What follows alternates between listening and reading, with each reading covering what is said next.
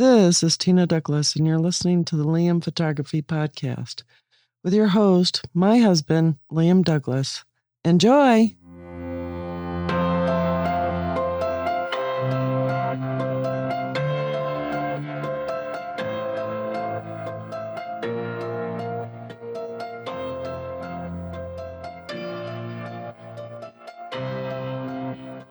Ondu Eikan, Seasons on Mars, Homelessness, Parrot Pro, and more. Greetings, everybody. You're listening to the Liam Photography Podcast. I'm your host, Liam Douglas, and this is episode 353 for Sunday, June 25th, 2023. And as usual, I'm covering the latest news stories that caught my eye for this past week from our good friends over at Petapixel. So let's get into the news this week and see what we have. Ondu Eikan is a modular large format camera designed to grow with you. The camera is a large format camera system designed to grow with photographers thanks to its modular design. Available to back on Kickstarter, the Eikan is a 4x5 camera that promises to serve as the perfect gateway to large format photography.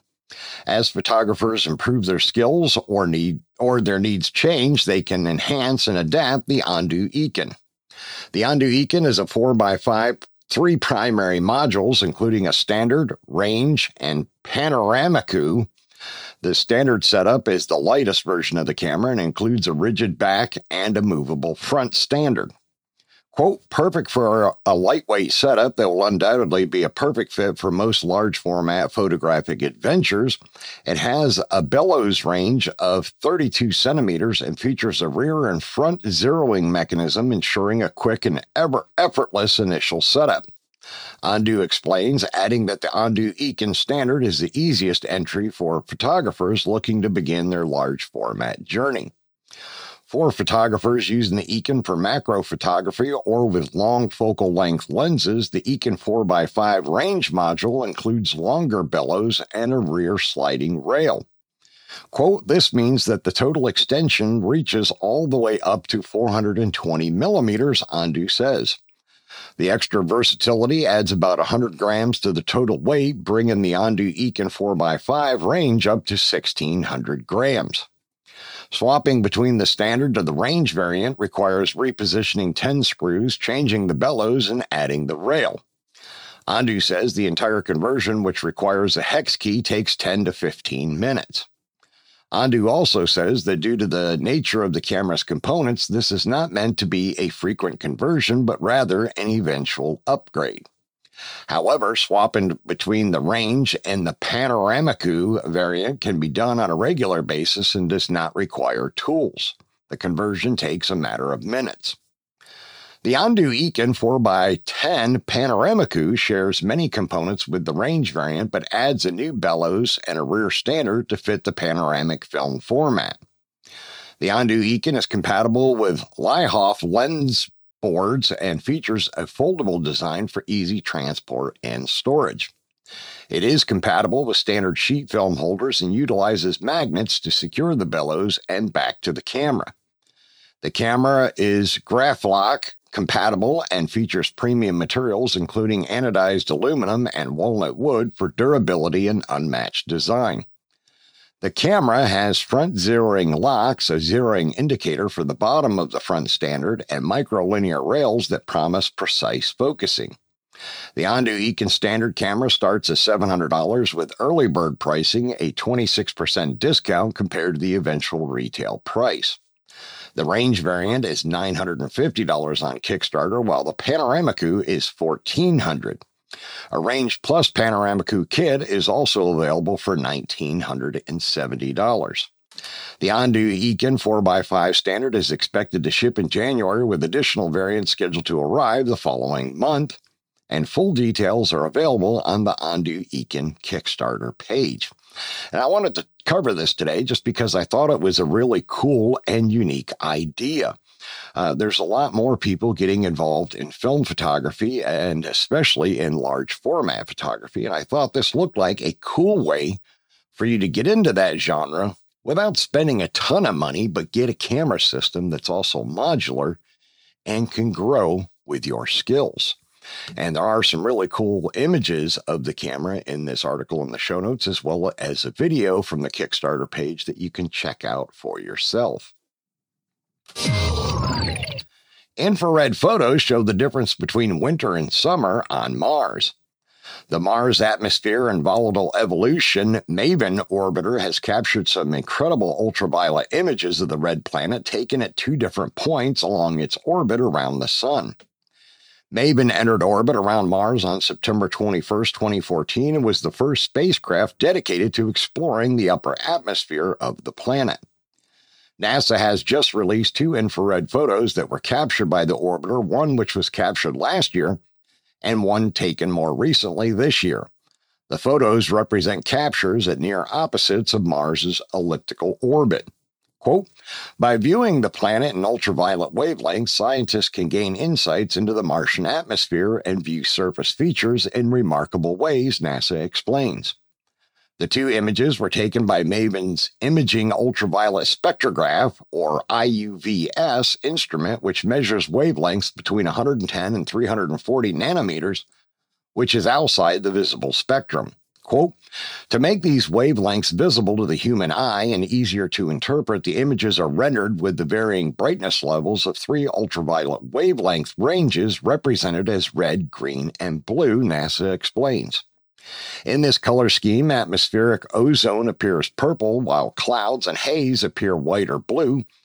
The surface can appear tan or green depending on how the images have been optimized to increase contrast and show detail. The first image below was captured in July 2022 during Mars's southern hemisphere summer season, which coincided with the planet's closest point to the sun. Similar to how seasons work on Earth, the summer on Mars is caused by a tilt in the red planet's rotational axis. Argyre Basin, one of Mars's deepest craters, appears at bottom left, filled with atmospheric haze, depicted here as pale pink. NASA writes, explaining the image above. The deep canyons of Valles Marineris appear at top left, filled with clouds colored tan in this image. The southern polar ice cap is visible at bottom in white, shrinking from the relative warmth of summer. Southern summer warming and dust storms drive water vapor to very high altitudes, explaining MAVEN's discovery of enhanced hydrogen loss from Mars at this time of year. The second image below was taken this past January at a time when Mars had just passed its farthest point in its orbit from the Sun. Quote, the rapidly changing seasons in the North Polar region cause an abundance of white clouds. The deep canyons of Valles Marineris can be seen in tan at lower left, along with many craters. Ozone, which appears magenta in this UV view, has built up during the northern winter's chilly polar nights.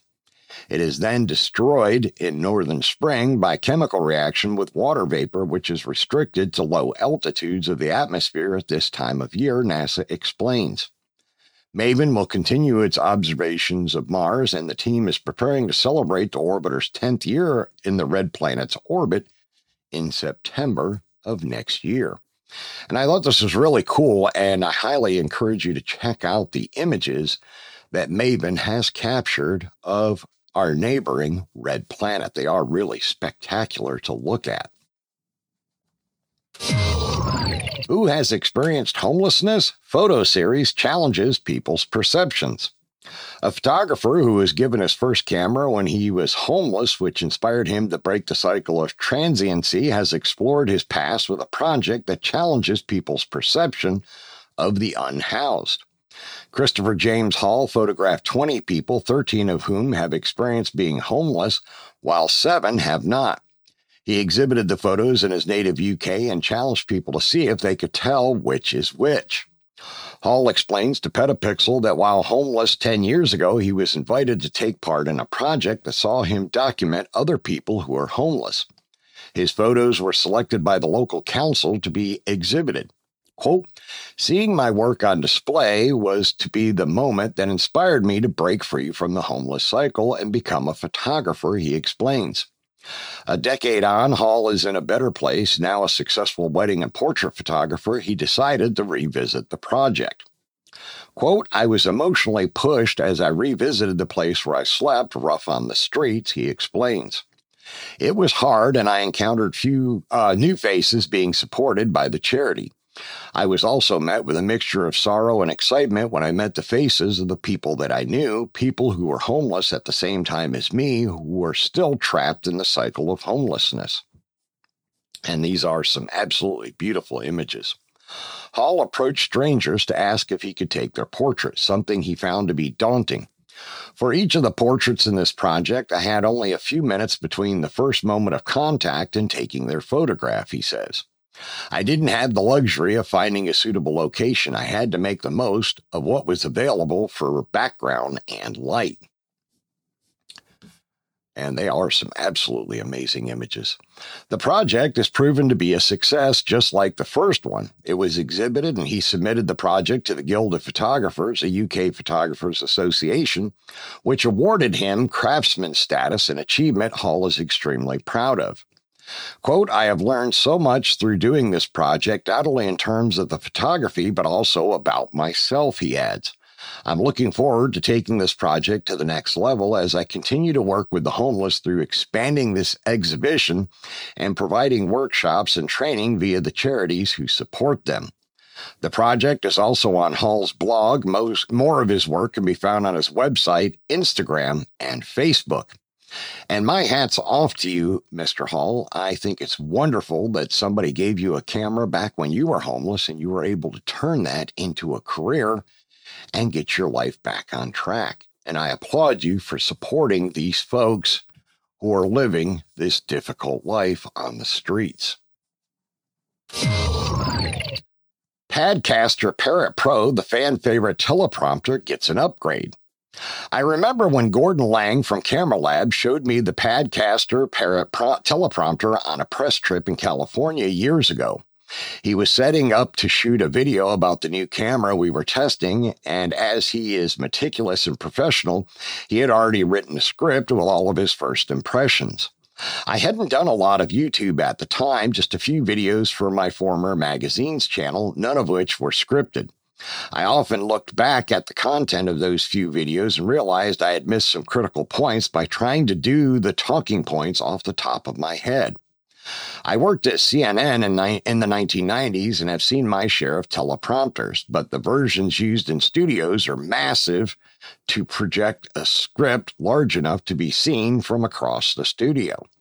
They were also incredibly expensive and required a dedicated operator to scroll through the text at the speed of the anchor's presentation. Teleprompters are deceptively simple. A sheet of glass on an angle allows the presenter to reflect an image below the teleprompter while incoming light passes right through the glass as if it weren't there. Despite the simplicity of optical physics, a teleprompter needs a way to attach to a camera and something to project the image onto the glass. Those larger teleprompters at CNN used large panel displays and had to connect to massive broadcast TV lenses. No bigger than a Big Mac box, the Parrot is ingeniously simple. A series of adapter rings allow it to attach to the front of almost any lens, and a clamp system holds a camera in or a yeah, camera in place. Padcaster makes its teleprompter software, which takes any text fed to it and shines it onto the glass. Other companies make teleprompter software for iOS and Android, so the system doesn't require the Parrot app, but it's a good app supporting the company's remote control. I bought a Parrot teleprompter from the shoot with Gordon when I returned to my hotel room, and I've used it countless times since then. While it's a great tool, some key things need some improvements, and with Parrot Pro, these updates have arrived. While the parrot is great, its small size makes it only suitable when set up a few feet from the presenter. As a result, I have the parrot in my bag, but in my studio, I use an inexpensive, fragile, and shaky iPad sized teleprompter. The Parrot also doesn't support larger phones like the iPhone Pro Max and many Android phones, as it's narrower than those. The Parrot also has a pretty poor system for holding onto a phone with the lower portion of the teleprompter connected to a spring loaded system. To attach a phone, it's necessary to pull down on the spring loaded bottom and slide a phone into the space between the bottom of the clamp and the bottom of the unit. This is always a bit awkward, and while it has never scratched my phone, I've always worried that it will. Padcaster has announced a new version of the Padcaster Parrot, the Parrot Pro, which I have been reviewing for several weeks. The Parrot Pro isn't available to the general public yet, but the company has pre sales bundles on its Kickstarter page. The Parrot Pro is much larger than the Parrot with a 6.5 inch widescreen. It's capable of holding any phone and even some smaller tablets, thanks to ditching the clamp system in favor of an adjustable panel that folds over the screen when not in use, protecting the glass, and can slide out to accommodate different size phones. A flip up lip keeps the phone from, scra- uh, from sliding forward off the tray. Another issue with the original Parrot is that the clamp system means the phone can only be perpendicular to the screen, making the teleprompter hard to use when a camera is above or below the creator. The tray on the Parrot Pro can be angled, and the system uses GoPro adapter knobs to hold the tray in place. That's a clever design choice, as GoPro accessories are easy to find online. There's also a tripod mount on the bottom of the new Padcaster Parrot Pro, which is a great move. Not only is this good for creators that don't want to hang something off their lens, but it's great for anyone that needs to use a teleprompter for an audio only application like podcasting and doesn't want to stare at their phone in their hands. The one quibble with the Padcaster Parrot Pro is that the platform for the phone is not as secure as the clamp system in the Parrot. While I always worried the Parrot would scratch my phone, but it didn't, the flat tray of the Parrot Pro has no edges aside from the front lip. Since the Parrot Pro attaches to a lens with a circular mount, it's really easy to turn the unit on an angle while adjusting it, and there's nothing to keep the phone from falling off the sides. I'll fix this by bringing a rubber band with me, but I wish there were at least a beveled edge on the sides of the panel, as I'm a notorious klutz. The Padcaster Parrot Pro isn't available for sale yet, but it did recently conclude a very successful Kickstarter and is now seeking more funding through Indiegogo, where backers can get it for 129 with the adapters. The final price will be 199. And I wanted to cover it, this story this week because I know the Parrot is an extremely popular teleprompter system, uh, especially when out traveling on the road. I know the, I think it's called the Parrot Pro 2 is the one that Jared Polin from Fro Knows Photo uses. And I do find it interesting that this one's called the Parrot Pro when the one Jared uses is called the Parrot Pro 2. So I'm not sure what the actual differences are, are between the two. I'll have to look into that and let you know in a future episode. All right, I'm going to take a break right here and then I'll be right back. We hope you're enjoying this edition of the Liam Photography Podcast. The best way to support the show is to subscribe in Apple Podcasts, Google Podcasts, or anywhere else that you get your podcasts. If you want to leave comments or suggestions for future episodes, you can call or text the show at area code 470-294-8191. And you can email the show at liam at liamphotographypodcast.com. You can find the show notes and links at liamphotographypodcast.com, and you can tweet the show at liamphotoatl using the hashtag hashtag Liam Photo Podcast. And now back to the show. And we're back. NASA funds five experiments ahead of 2024's total solar eclipse. The total solar eclipse that will shroud areas from Texas to Maine in darkness next April will be the last time to catch such an event in the contiguous U.S. until 2044. NASA wants to ensure the researchers are prepared to perform experiments during the event and has announced funding for five interdisciplinary science experiments. As seen on space.com, the five funded projects are very diverse and will utilize wide ranging instruments. Quote, the projects, which are led by researchers at different academic institutions, will study the sun and its influence on Earth with a variety of instruments, including cameras aboard high altitude research planes, ham radios, and more. Two of the projects also encourage participation from citizen scientists, writes NASA. During total solar eclipses, the moon completely blocks the face of the sun, which provides a rare opportunity to clearly see the sun's outer atmosphere or the corona. Scientists have long used solar eclipses to make scientific discoveries, says Kelly Korreck, program scientist at NASA headquarters. They have helped us make the first detection of helium, which has given us evidence for the theory of general relativity and allowed us to better understand the sun's influence on Earth's upper atmosphere. One of the selected projects will use NASA's WB 57 high altitude research aircraft to capture eclipse images from 50,000 feet above Earth's surface. Since the images will be shot from above much of the Earth's atmosphere, the team hopes to uncover new details about the middle and lower corona. The aircraft will be equipped with high speed, high resolution cameras that capture images in visible light and infrared wavelengths. The photos may also shed light on a dust ring surrounding the sun and help researchers locate asteroids near the sun. The project is led by Amir Caspi at Southwest Research Institute in Boulder, Colorado. Caspi led a similar successful project during the 2017 solar eclipse, although the new iteration features improved camera technology. Another project led by uh, Habbal, uh, Habbal at the University of Hawaii will use NASA's WB 57 aircraft to fly cameras and spectrometers, instruments de- designed to study light composition along the eclipse's path. The cameras and spectrometers will be used to study the composition of the corona and investigate large bursts of solar material.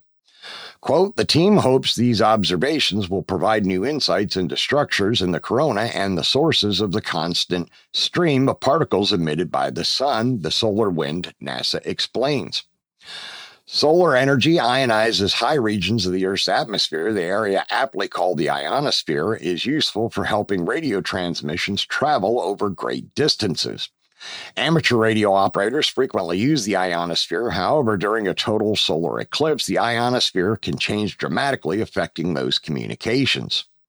Nathan Frissell of the University of Scranton is organizing an event for amateur radio operators to try to contact people in as many locations as possible, including places they usually could not reach.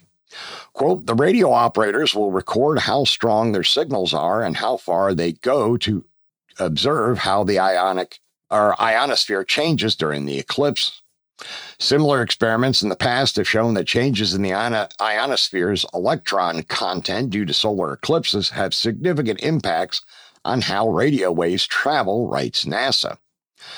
Bharat Kunduri uh, of the Virginia Polytechnic Institute and State University will utilize a trio of super dual Auroral radar network monitors to study the ionosphere during the eclipse.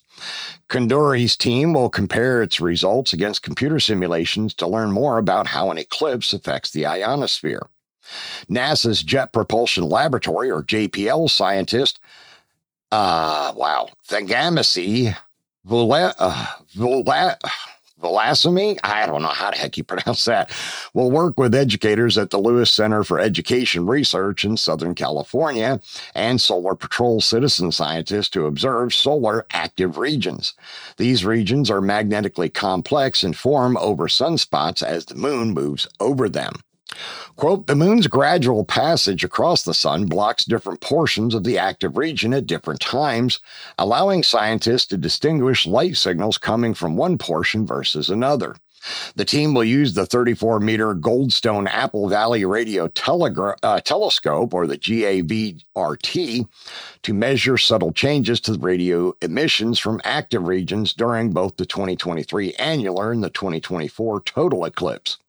The technique first used during the May 2012 annular eclipse revealed details on the sun the telescope couldn't otherwise detect, NASA explains.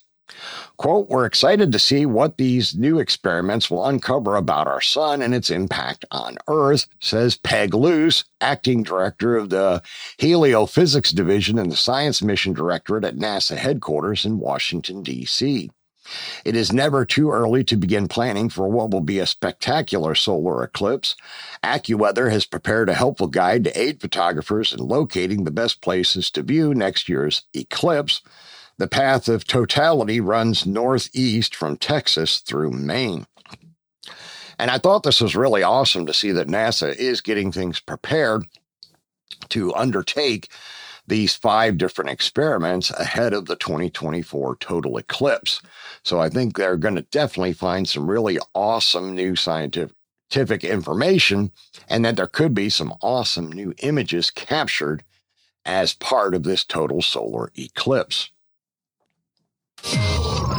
Image of full moon through a rock formation looks like a giant eye. A photographer created a stunning image of full moon through a rock formation in Utah so it appears like a giant eye. Elliot McGucken from Los Angeles created a beautiful composite image that was taken at the North Window Arch at Arches National Park in Utah. Quote, to me, the arch looked like a perfect eye from a certain angle, and all it needed was the perfect round eyeball, a full moon, he says. I took the photograph at the perfect angle to emphasize the arch's eye shape at dusk. McGucken took the photo, which he calls Desert Eye, on a Fuji GFX 100S medium format camera, and it received almost 1, uh, 1 million likes on Instagram after he posted it May 17th. Quote, the reaction to the photograph has been wonderful and quite overwhelming, and I am thankful for the millions of folks who have liked, commented on, and simply enjoyed Desert Eye. The Arches National Park in Utah has more than 2,000 natural stone arches, and Petapixel has previously featured photographer Zach Cooley, who got a very similar shot back in 2020, but this had a few people climbing the rock arch. At the time, Cooley told Petapixel he used multiple apps to plan his shot, including Planet, the photographer's Ephemeris, and PhotoPills. Quote, they all allow for figuring out the position of the moon, but each one has different advantages. And I also like to cross reference for shots like this, he told Petapixel's Film Mystery. McGucken is a prolific photographer who regularly updates his Instagram and website with breathtaking landscapes, seascapes, and wildlife shots. He is also a physicist experimenting with science themes in his photos, creating light comes that cones that represent how light moves through space over time. He had been featured on Petapixel before. In 2019, he penned an article about the highly unusual photos he took of a flooded Death Valley. More of McGucken's work can be found on his Instagram and website. And it is a really cool image. I highly recommend that you stop by this article in the show notes and check it out for yourself because it is extremely cool. Congratulations, Mr. McGucken. You pulled off a beautiful piece of imagery there. Next gen LiDAR tech will map the ocean floor in extreme detail. The Monterey Bay Aquarium Research Institute, or MBARI, has been working for a decade to develop what it describes as next generation LiDAR tech that it plans to use to create extremely detailed maps of the sea floor. MBARI, which regularly shares videos of unique creatures that live in the ocean's depths, says that accurate and complete imaging of the deep sea floor is critically important to understanding the biology and ecology of the largest living space on Earth.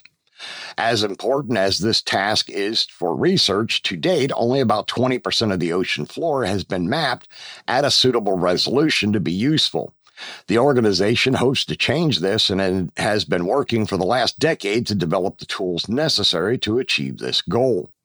MBARI has been working with 3D at Depth, the world's leading expert in subsea LiDAR laser technology, over that time period and is now actively working on the next generation of LiDAR that is cap- capable of creating detailed high resolution maps of the deep sea. LIDAR, which stands for light detection and ranging, is a remote sensing method that uses light in the form of pulsed laser to measure ranges, variable distances to the Earth, the National Ocean, Oceanic and Atmospheric Administration explains.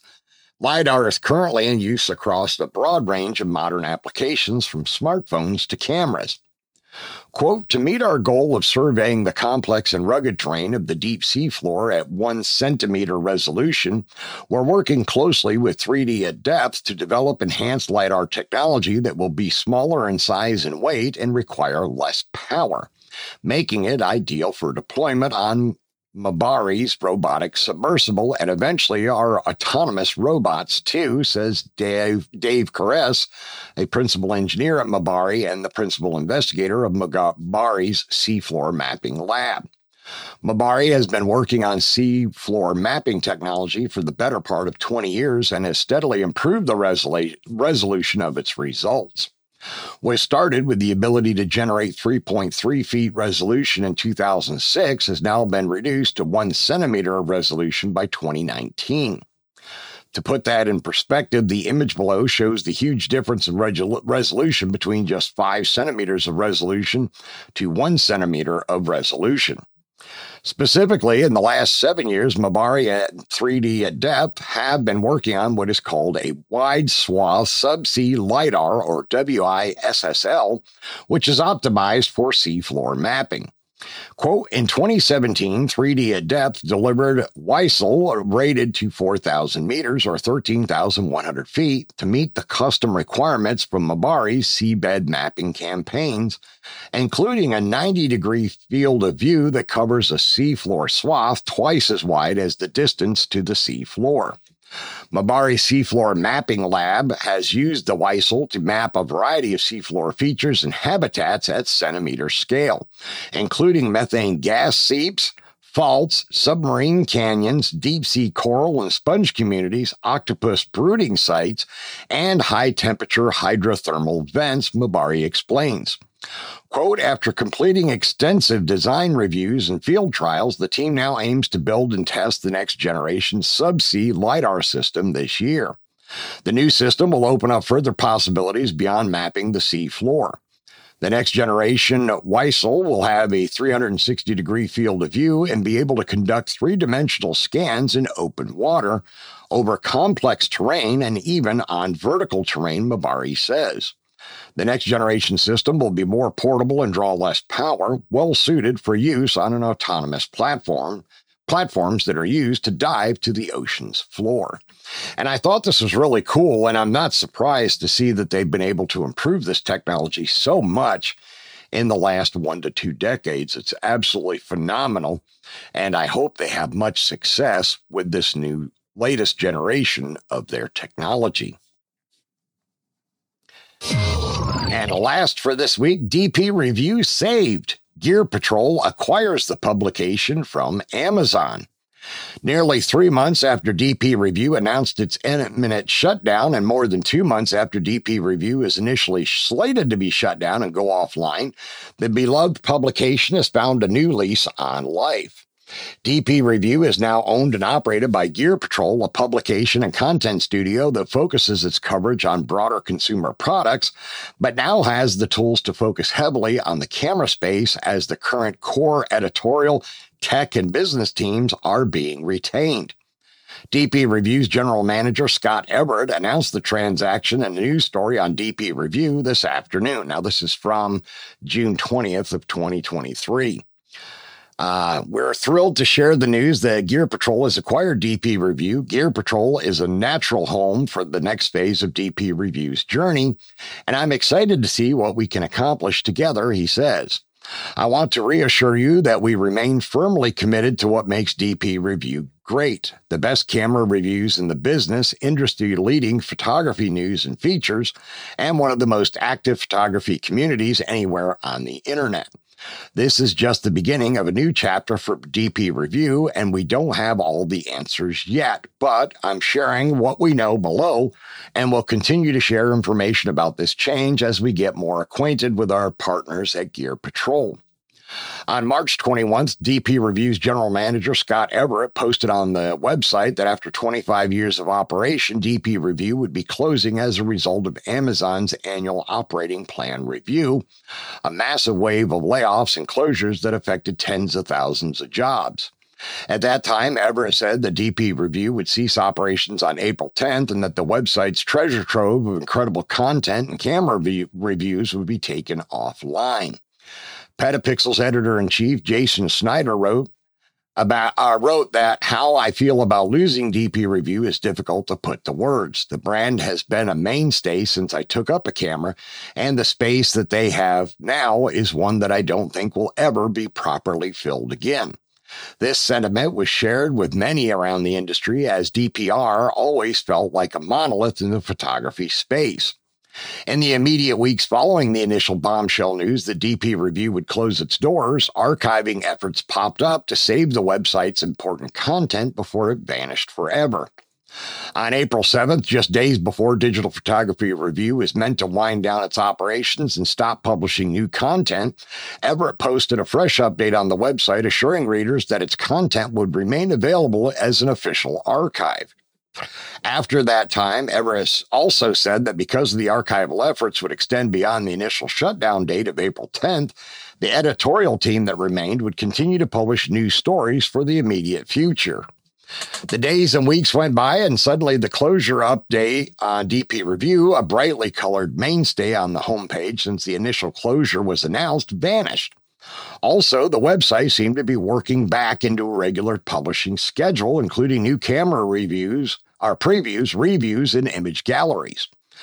While it'd be misleading to suggest that it was back to business as usual, DP Review stopped looking like a site on life support. On May 11th, Everett posted another update, which until today stood as the last concerning DP Review's fate and future. In that brief post, Everett said that the team would let readers know when there was news to share, and in the meantime, write longer form content about camera technology and do some fun posts for the community. Since May 11th, DP Review has published fresh sample galleries, editorial content, hands on previews, and reviews. After existing in limbo for months with its fate unclear to outsiders, DP Review has new ownership and if the promises and if the promises of publication is making on its website are held up, nothing should change. Quote, the site will continue to operate as it was before, with all editorial coverage and site features remaining the same and all historical content accessible. That being said, we are excited to begin a new chapter working within and alongside an editorial company like Gear Patrol and expect to continue evolving DP Review based on customer feedback and the rapidly changing state of the publishing industry, Everett writes. And I definitely did not want to leave that story out in this week's episode because it's very exciting news that DP Review will continue on in its new partnership with Gear Patrol. So hopefully we'll have this particular website and all of its fantastic content around for many more decades to come. And that is all the news stories for this week. Remember to check out the Liam Photography Podcast Facebook group. It is a private group, and you must answer a security question to join, which is the name of the host of the show, myself, Liam. And I've also opened it up to allow you to give the name of a previous guest on the show to show that you are a listener. Once you are in the group, you are free to post your own original work. I'm also the admin of the Fujifilm GFX 50R group, which is the largest group for the 50R on Facebook. If you own or plan to own the 50R, you can request to join that group, but you do have to answer two security questions to join that group. You can find my work at liamphotography.net and follow me on Instagram, Facebook, and Twitter at liamphotoatl. If you like abandoned buildings and history, you can find my projects at forgottenpiecesofgeorgia.com and forgottenpiecesofpennsylvania.com. All right, that's going to wrap up episode 353 of the Liam Photography Podcast. I want to thank all of my listeners once again for subscribing, rating, and reviewing in Apple Podcasts, Google Podcasts, Spotify, and anywhere else you might be getting your podcast. If you're not currently a subscriber, why not? It's absolutely free. It doesn't cost you a thing. It only takes a second of your time to hit that subscribe button in your favorite podcatching app. Now, I also wanted to encourage my listeners to head on over to the Liam Photography YouTube channel, subscribe to the channel, turn on all notifications, and make sure you get your entry in for my 10,000 subscriber giveaway, where one lucky winner will be chosen at random to receive a brand new Viltrox AF 75mm f1.2 Pro lens for the Fujifilm X mount, which is a $550 value. So you definitely do not want to miss that giveaway. All right, that's going to wrap everything up for today's episode. I will see you all again on Thursday.